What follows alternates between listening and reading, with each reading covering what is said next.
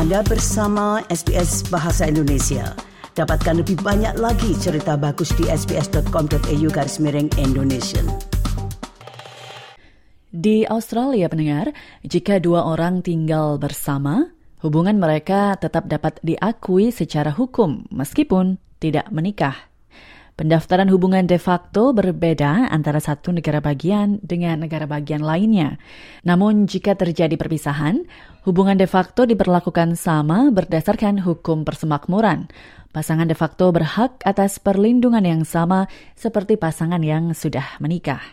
Berikut ini rangkuman khusus Australia Explained yang disusun oleh Zoe Somaido.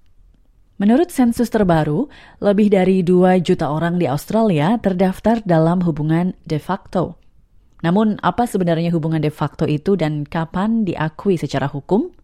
Definisi hubungan de facto secara luas diuraikan dalam Undang-Undang Hukum Keluarga yang menggambarkannya sebagai dua orang yang berjenis kelamin sama atau berbeda hidup bersama dalam rumah tangga yang sejati. Proses dan persyaratan agar hubungan Anda diakui secara de facto bergantung pada negara bagian atau teritori tempat tinggal Anda. Misalnya, di Australia Selatan, hubungan secara de facto didaftarkan berdasarkan Relationship Register Act tahun 2016 atau Undang-Undang Pencatatan Hubungan. Setelah didaftarkan, pencatatan ini memberikan pengakuan otomatis oleh hukum di mana pun di Australia. Nicole Evans, seorang pengacara di Sydney dengan keahlian di bidang hukum keluarga, menyoroti beberapa manfaat mendaftarkan hubungan de facto Anda. Firstly, it provides an automatic recognition at law that they're in a de facto relationship, so there's no need to have to prove that at first instance. That might assist people who are trying to get visas in the event a partner passes away. It also may affect them from an estate perspective to show that they were in a de facto relationship. For medical purposes, for next of kin, if decisions need to be made. Miss Evans menjelaskan bahwa mendaftarkan hubungan de facto juga relevan dilihat dari sudut pandang hukum pengasuhan anak, khususnya bagi pasangan sesama jenis. Particularly for women. The Family Law Act requires for the non birth mother to be recognised as the other legal parent. It means that both parties have to have been in a de facto relationship at the time of conception of the child. So, registering of a de facto relationship provides that automatic legal status. Dalam kasus perpisahan di mana hubungan tidak didaftarkan dan salah satu dari mantan pasangan ini mengajukan tuntutan ke pengadilan, seperti misalnya untuk pembagian harta atau pemeliharaan pasangan, beberapa faktor dipertimbangkan guna menentukan ada tidaknya hubungan de facto. Faktor-faktor ini pendengar termasuk lamanya hubungan, reputasi publik, keuangan bersama, adanya hubungan seksual, dan apakah pasangan tersebut telah hidup bersama. Menurut Ms. Evans, kriteria yang digunakan oleh pengadilan ini bergantung pada kasus tertentu, dan ia menguraikan beberapa kesalahpahaman umum tentang apa yang dimaksud dengan hubungan de facto. A lot of people think that you have to be in a relationship for two years to be de facto. That's not true. A lot of people think if you're in a de facto relationship after two years, you're suddenly entitled to 50% of the other person's assets. Again, that's not true. So, yeah, a lot of people think you have to be living together as well to be in a de facto relationship, which is not true. There's case law that says you can be in a de facto relationship but live in separate houses. Bahkan ada kasus hukum yang mengakui keberadaan pasangan de facto meskipun salah satu dari mereka menikah secara sah dengan orang lain. Damian Greer, seorang pengacara Brisbane yang memiliki spesialisasi dalam hukum keluarga, menjelaskan berikut ini. It doesn't happen very frequently. It is more the case of where you have people who have been married but never divorced, and then they move into a de facto relationship.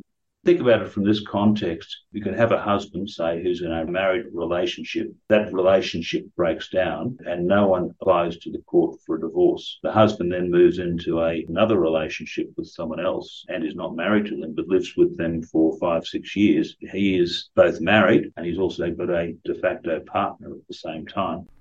Perselisihan mengenai anak-anak dari hubungan de facto yang telah terputus seperti pengaturan pengasuhan anak dan juga kontak dengan anak, ditangani oleh pengadilan dengan cara yang sama, seperti halnya perselisihan yang terjadi pada pasangan suami istri. Permohonan atas perintah pengadilan yang berkaitan dengan masalah keuangan, termasuk pembagian aset dan pemeliharaan pasangan, harus diajukan dalam waktu dua tahun setelah berpisah dari pasangan de facto, kecuali keadaan khusus yang memungkinkan adanya pengecualian. You can seek leave of the court to proceed out of time, but uh, there are other issues that you then have to address and it's much more complicated. And so it really is a very good idea to bring an application within the two-year period. Alternatifnya, mantan pasangan ini harus mencapai kesepakatan bersama, namun mereka juga harus memastikan bahwa perjanjian tersebut sah secara hukum. The really important thing is it must be properly documented. And the two ways of documenting it are either asking the court to make orders by consent resolving financial matters, or you can enter into a financial agreement. Pasangan de facto serupa dengan pasangan yang menikah dapat membuat perjanjian keuangan yang mengikat kapan saja selama berlangsungnya hubungan. Jelas Miss Evans. Penting untuk diperhatikan bahwa jenis perjanjian ini hanya dapat disiapkan oleh seorang profesional hukum. So it documents what you've both brought into the relationship and it determines then what the agreement is of how the assets and liabilities would be split between you in the event of a separation. And you need to see a lawyer to get these documents drafted. The lawyer has to sign a document that says they've provided you with independent legal advice on the advantages and disadvantages of entering into this type of agreement. Pasangan de facto yang berpisah juga dapat mengakses layanan mediasi guna mencapai kesepakatan atas perselisihan mengenai anak dan keuangan. Fiona Bennett, Counselor Relationships Australia di WA, mengatakan bahwa mediasi dapat membantu kedua pihak mencapai kesepakatan yang adil bagi keduanya tanpa terbawa emosi. Proses mediasi bersifat sukarela. Ketika salah satu pihak memintanya, layanan ini akan menghubungi pihak lainnya untuk menanyakan apakah mereka bersedia berpartisipasi. Jika kedua belah pihak setuju untuk melanjutkan, proses penyaringan biasanya dilakukan guna mengetahui riwayat hubungan termasuk faktor resiko jika ada, jelas Miss Bennett. What we're wanting to do in that is make sure that we can really screen and understand whether these two people will be able to sit in the same room, or if they can't sit in the same room, can they at least communicate via a mediator? You know, we really screen for risk in that respect so that we make sure that any sense of family and domestic violence or kind of coercive control is really known before the mediation process starts. Pada akhirnya pendengar, manfaat bagi pasangan yang berpisah yang melakukan mediasi adalah bahwa mereka dapat mencoba menyelesaikan perselisihan dengan cara yang memberdayakan. Demikian tadi pendengar rangkuman khusus Australia Explained yang disusun oleh Zoe Thomaido dan dibawakan oleh Tia Arda untuk SBS Indonesia. Anda ingin mendengar cerita-cerita seperti ini? Dengarkan di Apple Podcast, Google Podcast, Spotify, atau di mana pun Anda mendapatkan podcast Anda.